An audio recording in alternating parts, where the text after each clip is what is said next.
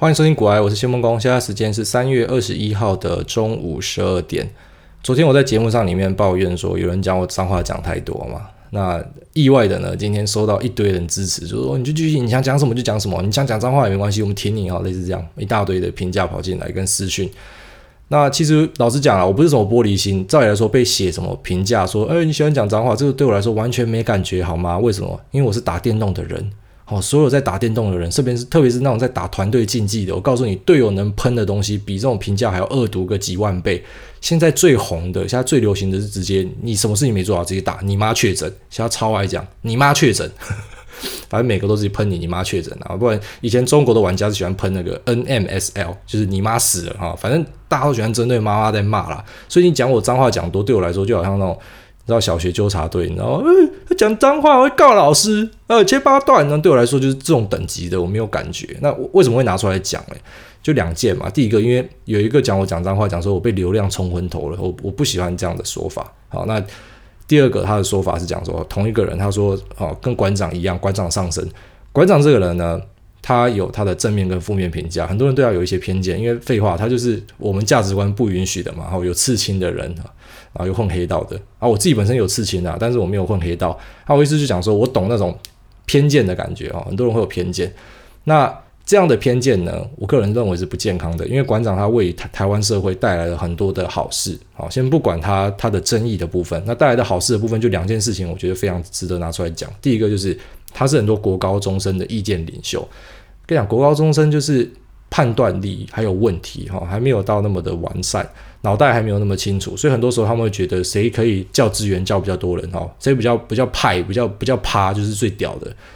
那国高中生会有这样的想象呢，也不能完全怪他们。其实很大一部分是因为我们的媒体啊，我们的新闻那跟我们的影剧娱乐，包含说郑伊健、山鸡啊超帅的，那凤小岳跟那个阮经天的艋舺啊，反正就是让你觉得黑道有一种那种义薄云天侠气的那种感觉，所以很多人看的会。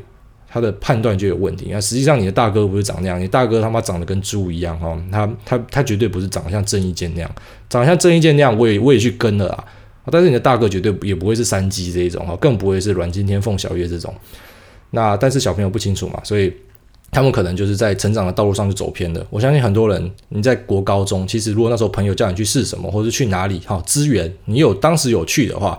如如果不是当时你爸妈不让你出去，或者说你太懒在家里，你有去的话，你搞不好现在就不会是这样了。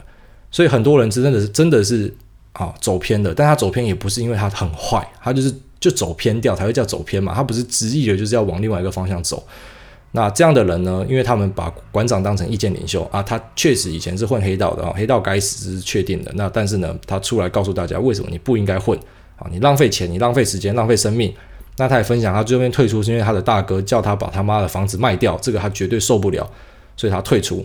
我觉得这个对于很多的小朋友是有非常教育意义的哈，非常高的教育意义。因为我们台湾的教育有一个很病态的一点，就是包含说，好，比如说这种性教育的啊，或者说聊这种帮派的，其实很多老师他们是不敢讲的，好，家长也不敢讲，因为他们想法很天真啊，他想说我不讲，我的小朋友就不会知道。你妈啦！你不，我跟你讲，小朋友，小朋友真的是人小鬼大，他们很多都嘛知道，所以可以的话，真的还是多花一点时间跟自己的小朋友多沟通一下会比较好哈。那当然还有另外一点呢，就是馆长捐钱的部分。我知道在 PTT 在一些论坛，有些人会酸他，那些应该是骂没出没出过社会的小朋友啦，就说哎，他为了节税，这我不知道从何吐槽起哦。那么好节税的话，那你去啊，你去捐呐啊。那另外一部分人吐他是吐他说。为善不欲人知，馆长就是为善欲人知，所以他不好。我觉得你不能够拿一种捐钱的方式去骂另外一种捐钱的方式，而且你也不知道他高调捐钱跟低调捐钱的占比是多少。比方说他家福养几个小朋友，他搞不好好搞不好好几个家福的小朋友他在养的，然后你不知道啊，或者说他平时平时平时经过那个 Seven Eleven 的捐钱箱呢，就丢个几千块进去，你也不知道。好，你只看到说他捐给警消，他捐给部队，然后呢你就出来刁他。我觉得捐钱都是好事，好吗？帮忙都是好事。那。他这样的做法呢，也有行到一种抛砖引玉的作用。他的粉丝很多看了就跟了嘛，所以我认为他这个人啊，你你要去讲他的负面的东西，那 OK 啦。但是我意思讲说，反正每个人都有他的好跟他的坏，好吗？所以我们不要去因为一个人他讲话的方式，或者是说啊他的样子，然后就去否决掉他。就像现在各位可能往左边看，往右边看哦，往右边看看你的老公，你老公呢，他有一个问题，他妈的他的肠。呃肠的蠕动有问题，放屁屌干臭的。而且他放屁都不喜欢先预告，他放屁都是用滑出来的哦。阿基是滑进去，他滑出来，他滑出来就是用漏漏屁的，你知道吗？就想想屁就算了，然后偷偷放，然后很臭，然后造成你生活上很大的困扰。或者说，比如说他吃饭吃很大声，那个碗筷敲来敲去的哦。反正每个人都有一些小毛病啊，你不可能找到一个完美的人。那这样子的人呢，可是他很认真的照顾家庭，然后把你的小朋友养大。那对你也很好，那当然你就会去忽略他爱放屁这件事情嘛。好，虽然这件事真的很困扰之类的，所以我一直说好啦，反正没有一个人是完人啦。那我那时候会决定要把脏话这个，就是再来说我会直接跳过嘛。可是会突然拿出来提，就是因为我看到他写的这个，我就觉得好像被揪到了一点东西，我就拿出来讲。那也非常感谢很多人跑出来表态支持。好，我不会因为这样就刻意骂脏话，我就讲我节目超随性的，我就是一直讲过去。你像现在时间是五。不小心讲了五分钟五十秒，都在讲这种前言的东西。那一般来说，我就是看他跳到二十几分钟的时候，我就把它卡掉。那我直接上传，我也没有剪，也没有修啊，所以很随性。那每一集会开出什么样的东西，我也不知道啊，随便。那总之非常感谢大家去尊重我自己表达的方式。好啦，那今天就直接进入我们的重点啊。进入重点之前哈，我觉得啊，要先放一首歌给大家听一下哈，让大家可以比较进入一下我们的状况。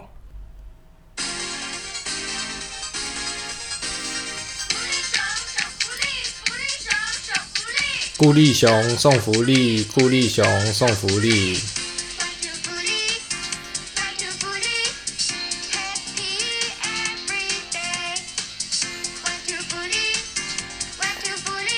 顾立雄送福利，福利熊，顾立雄。好了，顾立雄，哎，这首歌送给顾立雄啊。全年的歌，全年最大的问题是每次收银都没有人。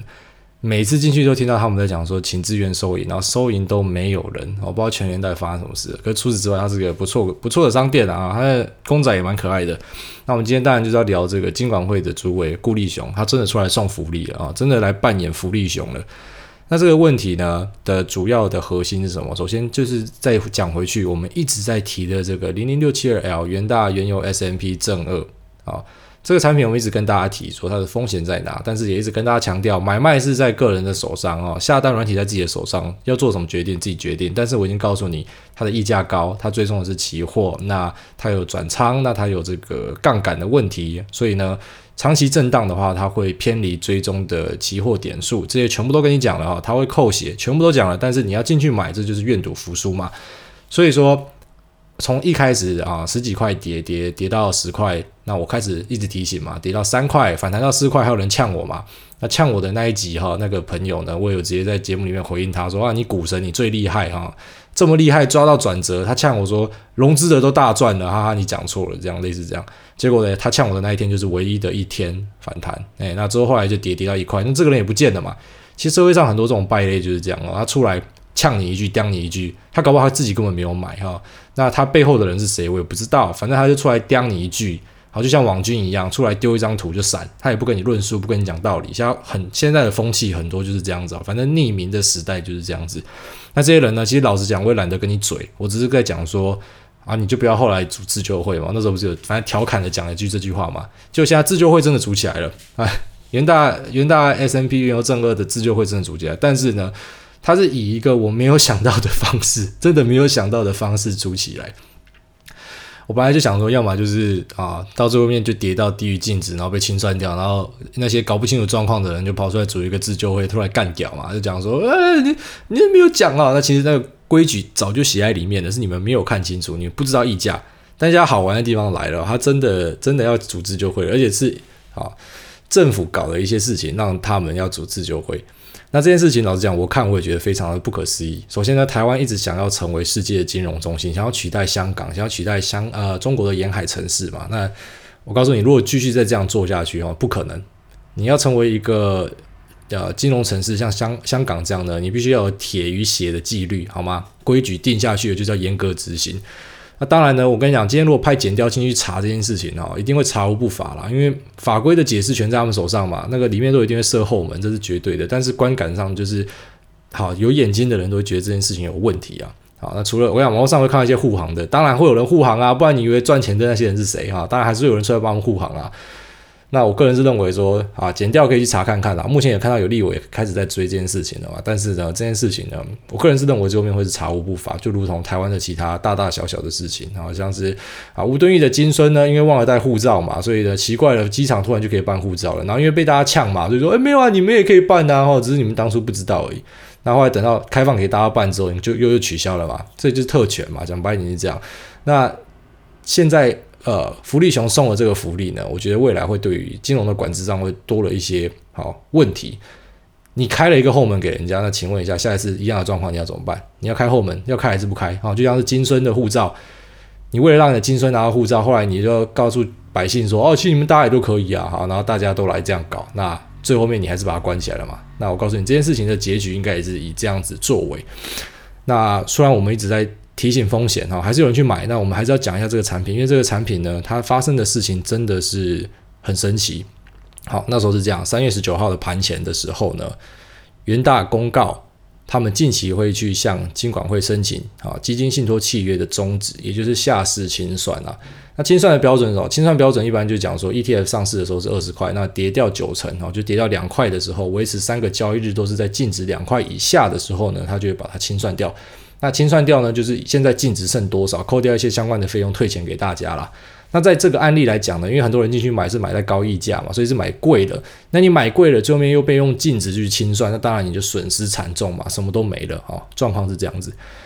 那在盘中的时候呢，哈，其实很多新闻就跑出来了，就说啊，要要卖可能要快点卖哦，因为它已经低于啊净值两块了，所以它随时会被清算掉。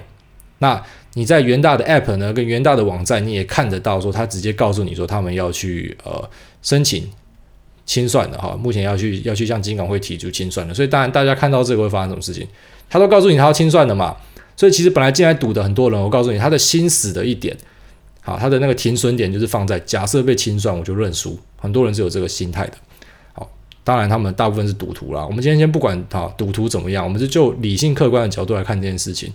好，毕竟金融市场要有它的秩序，我管你参与者是赌徒还是怎么样嘛。好，那这些人进来呢，好，他们看到了要下市了，所以他们就快点把手上的东西卖掉啊。那卖掉之后呢，在中午的时间啊，立法院的财委会公听会散会之后，金管会的主委福利熊顾立雄呢，他就表示说，他可能会放宽下市门槛来暂缓清算。好，那在收盘的时候，那时候零零六七二 L 的收盘价是一点多块啊，一点六块的样子。好，那在差不多两三点的时候，就确定了金管会放宽规定啊，这种 ETF 的下市门槛呢，从本来认定是三个营业日啊，三个营业日低于两块，变成三十个营业日，也就是让它续命的一个月。好，这个我们在我们的脸书上有用文字的版本有就提到这件事情。那这个事情当然就让当下砍出去的人就觉得很干了哈，就是你本来说要下市，你怎么就后来没有要下市了？哦，你让他再活一个月的时间，那其实真的会让这个民怨爆发哈。这里面里面的赌徒们呢，里面的市场的参与者呢，他们民怨爆发的原因呢，是因为在盘后之后，好，盘后之后你就可以从公开资讯里面看到所谓的进出筹码，好，谁买谁卖，然后大家发现。元大证券买超了啊，十三万张，接近十三万张 啊，他要下市了，然后他买了十三万张。那好玩的地方呢，除了元大证券之外呢，又一些哈所谓的比较集中的券商大额的在收筹码，包含说，比方说凯基，凯基也买了七万张啊，台新买了五万张，康和四万张，统一买了三万五千张，哦，狂买。你知道他要下市了，一般人的反应是什么？哦，下市了，当然就是没得玩了嘛，就卖掉嘛。那这些人就跑进去买，你就想说，为什么他会跑进去买？哦，好神奇哦。那最好玩的一点哦，真真正的让这整个事情变得很有趣的一点是，隔天啊，隔天开盘就开高嘛，后来收的是涨了八十几 percent，结果隔天的三月二十号的盘后筹码显示呢，好，前一天买的人全部都把它丢出去了。啊，一样来看一下明细哦，买了十几十三万张的元大，丢了啊，将将近十二万张嘛。啊，那凯基呢，买六万九，丢了六万二。台新呢，买了五万一，那丢了三万二。康和买了四万，丢了两万五啊，所以很多都是在隔日冲冲掉了啊。这个只能讲那么厉害，真的是那么厉害啊！一般人呢、我已经讲过，你一年可以在市场里面捞十几 percent 啊，稳定这样下去，你就是一个很厉害的投资人了，你就是一个认证的厉害的投资人。好，所以重点还是你的本金要大啦。你就十万块，你你十几趴根本没有感觉嘛，所以还是要认真赚钱哦。投资的核心是你要先有稳定的本金的收入，所以增加本金的收入是必要的。哦，因为你不可能期待你会像这样子，好吗？一天赚八十 percent，然后翻倍再翻倍，这个几率太低了哦。你没有一些管道知道一些消息跟一些事情的人哦，你是做不到这件事情的。那你就讲说，哎，你是不是在影射他没有管道？没有，我觉得现在有立委去追啦，很好啊，去追啊，去调查这件事情。我个人觉得一定要去调查这件事情啊，但是呢。人家也不是笨蛋呐，哈，基本上关于法突然改规定这件事情，一定是没事啊，一定是查无不法，因为他们一定有后门嘛。那确实我去看了一下，就有他有他有解释的空间啦，所以他确实是可以改啊，啊，只是这个时候就问你一个问题啊，那之前富邦 VIX 富邦 VIX 之前曾经也跌到哈接近要清算，那时候的顾主委的态度是这样吗？是不是一样的？是不是一样说要让你续命？那为什么是元大？为什么就读后元大？那会不会又跟吴敦义的金孙案件一样？因为我今天读后了元大，然后呢，我怕被人家讲话，所以后来一样又有这种他妈鸟蛋 ETF 要下市的时候，我就要再去呃帮他延寿。那你知道延寿还有个问题啊？延寿我认为有图利的问题啊。因为对于元大来讲，你本来说你按照游戏规则你要出场了，你要出局了，好吗？可是对于元大来讲，这个是金鸡母啊，他因为这样就几千万几千万在赚钱啊，这个产品它可以赚钱啊，那这没有图利的问题吗？所以总结有什么问题？第一个就是图利嘛，好，他也可以继续赚他的手续费、这交易费嘛。那第二个还有管理费嘛。那第二个就是在问说有没有内线交易的问题？好，这些跑进去买的人，他们是不是先知啊？他们是不是接受到了宇宙电波？宇宙电波他妈射到他脑袋里面说买买买，都告诉你要下市了，没有买就对了，买就对了。现在耳朵在耳在耳朵跟你讲买买就对了，快点快点去买。好，那他们就全部跑去买啊，这么厉害啊，那么厉害，隔天一上涨就刚好就卖光光啊，该丢的就丢一丢。好，该查这件事情该查。那但是呢，我还是讲啊，这个事情从头到尾就是一个悲剧哦。我已经跟大家讲，散户玩这个有很大很大的弱势啊，愿赌服输，大家进去嘛。那那时候也调侃说会开自救会嘛，只是我真的没有想到会以这种形式开自救会啊。你被庄家搞了一把啊，那。我们就持续来看后续的怎么发展啊，现在有立委在追嘛，有一些团体在追，我觉得是好事啊，是好事。我们为了金融秩序的完善，就应该追。那如果顾主委呢，他没有没有做错什么事情，那当然 OK 啊，反正追出来看结果怎么样嘛，内线交易查看看嘛。如果都没有，那当然就 OK。可是这件事情因为真的很夸张，所以本身就该查。那从这件事情，我就引申一个故事跟大家讲啊，有一部电影叫《大卖空》，他在讲二零零八年的金融海啸，主演是蝙蝠侠克里斯汀贝尔帅哥。那里面最重要是有 Margot Robbie，所以喜欢看辣妹的一定要看这部电影啊！你本来金融的知识你很多听不懂，但是因为 Margot Robbie 她坐在浴缸里面洗泡泡浴跟你解释，我操，突然就听得懂了。哦，很多时候是这样啊，就是看到辣妹的时候，那个接收力就变得很厉害。那这部电影很有趣，然后就在讲零八年金融海啸。那零八年金融海啸大家知道是因为刺激房贷嘛？那刺激房贷的原因就是因为他们把大量的这种不好的债。不好的房贷，不然说没有还款能力的人的债呢，包起来做成 CDO 啊，然后还有后来的 CDS 卖给大家，那大家都不知道里面装什么，那你就觉得很扯啊，这好像就是一个另外一个人类的集体失智，但是集体失智有时候也是跟制度的崩坏有关系啊。CDO 呢，它里面包了一堆无微不微的债券，可是呢，为什么大家还是会买？当然是因为大家相信金融管理秩序啊，因为这 CDO 虽然包了一堆垃圾债，可是呢。它有 Triple A 的认证啊，它的信用评等是最高的。那电影后面有一段呢，我就稍微雷一下。反正总之，他们就有去找给出这个信用评价 Triple A 的 Standard and Poor 啊，就是 S M P，去问他的女主管讲说，为什么你知道里面是垃圾，你还要给他 Triple A？那主管他的回答也真的是有够道德沦丧，他就说，因为如果我们不给的话，银行就去找下一家愿意给他们 Triple A 的啊。啊，所以为了赚钱嘛，就直接反正他妈道德良心都不重要了。那这个就是金融机制啊，金融监管机制为什么很重要的原因？因为大部分的老百姓你根本不知道里面是什么啊，啊你不知道 CDO 里面是什么，你不知道 ETF 里面是什么啊，你根本就不知道装什么。那公开说明书你一定也没有在看啊。好，但是呢，大家会怎么？为什么会去买 CDO 这种里面里面明明就是装垃圾的？因为第一个大家不会去看，只有少数像电影主角 Michael Burry 这种有病的，我就真的把它一个一个翻出来看。因为他翻出来看之后呢，他他的股东就问他说：“为什么你要做空房地产？”他跟他讲原因嘛，他就讲说：“什么样的人会去查这个东西？根本没有人会去看这个，只有律师会看而已。”啊，因为他够细心，他去看啊。那这种东西，信平组织盖章哦，就有点像是呃，我拿一个随便拿一个包包，然后里面装了一堆微博的，然后之后我在上面盖一个 Chanel 的 logo 哈，那个闪闪亮亮的啊，这个两个 C 这样子放上去，然后之后呢，很多人看到两个 C 嘛，女生看到，特别是女生看到就嗨了嘛，就是香奈儿就是每个女生衣柜里一定要有东西嘛，对不对？很常听到这个说法，所以他就买了。好，那很多人看到说，因为他有盖一个漂亮的 Triple A 哈，有一个 Chanel 的 logo，所以呢，它的评价就是高的，那它的获利就是可以期待的，大家就会这样想，就会去买。所以它是一个整个啊，从上到下的一个整个崩坏，每个人都有犯了一点错，就是一系列的错误组在一起之后，就变成一个巨大的错误。那今天我当然不知道危言耸听讲说，哎，我们的国家的金融要出了什么大问题，而不是。但是我只是觉得这种事情你根本就不应该开一个先例，你根本就不该开一个先例，好吗？你你该下市的东西，你就让它下市就对了。你让它不下市，你只是增加更多的争议。你说你是接受民众的澄清，那 这这什么叫做民众的澄清？好，会来买这个产品的人，老实讲了，不会因为说，然后你接受他的澄清，你开，然后怎样，所以后来就一定会大涨吗？就是民众都会赚钱，大家都会开心的回去吗？我告诉你，今天即便油价翻倍哈，你的 ETF 还是回不到本来好。假设说翻倍是举例啊，五十块好了，你还是回不到本来五十块的位置，好吗？已经讲过，因为它会扣血，所以你回不去的。你终究你持有越久，你就是赔越多。那所以我，我我不知道所谓的接受民众澄清是什么。那我更看不懂袁大讲说是为了啊避险，然后除了避险这个说法呢，就说是为了增加流通性。那明明流通性就很够啊，那成交量这么大啊，所以我是完全我我不不接受这个说法啊，完全不吃这一套。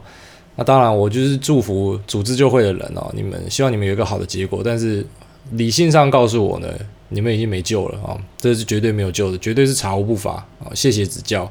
下次再加油啊！那对于其他人的人来说呢，我们就我们能做的，老实讲啊，就是要知道这个世界上本来就是人吃人嘛。好，很多时候你说制度不公，那要么你就进去改制度啊，不然你还能怎么样啊？所以我们能做的就是把知识给累积起来，那至少遇到这种坑人的状况，我们可以知道说，哎，这个这个东西有问题啊，这个这个包子有毒，哎，我们知道，所以我们不会去吃。啊，其他人呢就祝福啦，啊，真的只有祝福。那就看后续的调查结果是怎么样哦。假设有调查的话，看看调查结果是怎么样，再来跟大家讨论分析。好啦，那这集就先讲到这边啊。今天的重点就讲这个。那下一集呢，再聊库藏股哈。本来是接着上一集的国安基金要讲库藏股，因为他们算是类似的手段啊。但是库藏股其实也很多猫腻啊，就跟着跟这个啊，我们现在讲的重点有点像，就是一个人吃人的世界哦。库藏股听起来是一个充满正向啊。公司去把股票买回来，哈，帮忙维持股价，听起来是好事的事情，可是也是有很多的陷阱。好啦，那就剩下的就下一集再讲了，拜拜。